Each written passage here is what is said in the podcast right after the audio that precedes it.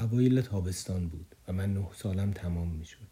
پدر روبروی رادیوی بزرگ ترانزیستوری قدیمی که روی طبقه پایین میز زیر تلویزیونی بود زانو زده بود.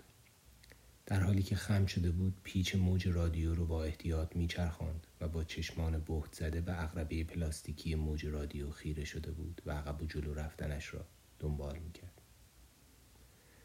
مادر چند قدمی دورتر میان درگاهی آشپزخانه ایستاده بود و در حالی که دستهایش را میان دستمال کهنه آشپزخانه به هم میسایید به پدر زل زده بود سکوت همه جا را فرا گرفته بود به نظر می رسید همه اهالی ساختمان چند واحدی ما و محله سر جایشان ایستاده بودند و به پدر خیره شده بودند.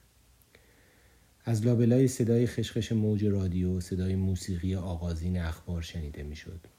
مادر دستهایش بی حرکت ماند. پدر با احتیاط تمام آهسته پیچ موج رادیو را چرخاند تا صدا کاملا واضح شد. او بلافاصله صدای رادیو را کم کرد. همانطور که به رادیو خیره شده بود کمر خمیدهش را صاف کرد و بر روی دو زانو نشست من هم که سکوت جاری در فضا دستش را بر روی شانه هایم گذاشته بود چند متری آن طرف در پشت پدر بی حرکت ایستاده بودم اینجا واشنگتن صدای ما را از رادیو آمریکا میشنوید. امروز رهبر جمهوری اسلامی ایران قرارداد صلح جنگ ایران و عراق را پذیرفت. با شنیدن این خبر پدر که انگار تلنگر سختی خورده بود پاهایش از زیر تنش بیرون جهید و روی باسن نشست. بدنش مثل قالب کره که زیر آفتاب مانده فرو میریخت. نگاهی به مادر انداخت و سرش را چرخاند به صورت رنگ پریده من نگاه کرد. سعی کرد لبخندی بزند اما از های صورتش گرفته بود و مانع آن شد. مادر بیان که چیزی بگوید رفت داخل آشپزخانه شیر آب را باز کرد. هنوز آب به دهانه فاضلاب نرسیده بود که صدای حقیق او را شنیدم. سخنگوی رادیو آمریکا محکم و بلند متن مفاد دهنامه را می‌خواند اما گویی صدایش به گوش هیچ کس نمی رسید. پدر در حالی که با دو دست ران پاهایش را میمالید با لبخندی لرزان به سمت درب آشپزخانه نگاهی کرد. اسم مادر را صدا کرد و گفت تمام شد بالاخره تمام شد. با شنیدن تمام شده پدر گویی حکم آزادیم را صادر کردند با شتاب به سمت درب آشپزخانه دویدم. مادر رو به درب آشپزخانه به ظرفشویی تکیه داده بود. با دیدن چشمان بهت زدم ما بین گریه لبخندی زد مرا با اشاره دست به آغوشش خواند. من که پسرکی لاغر و کوتاه بودم بدن از ترس یخ کردم را میان آغوش پرمهرش گرم می کردم و او سرم را نوازش می کرد. پدر به میانه درگاهی آشپزخانه آمد و به چشمان گریان مادر نگاه کرد و گفت شنیدی؟ تمام شد.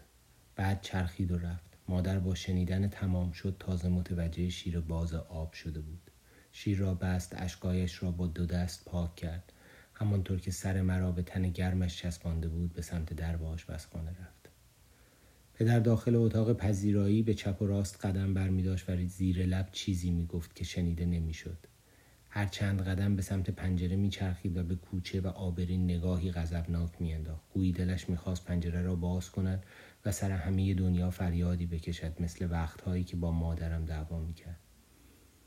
اما این بار برخلاف همیشه از کسی یا چیزی میترسید فریادش را در گلو فرو میریخت و بیان که کلمه ای بگوید برمیگشت به من و مادر که نگاه می‌کرد خوشحال می‌شد اما تا چشمانش از ما میگذشت چهرهش پر از ترس و خشم می‌شد مادر او را آهسته و با ترس صدا کرد و پرسید حالا چه می شود؟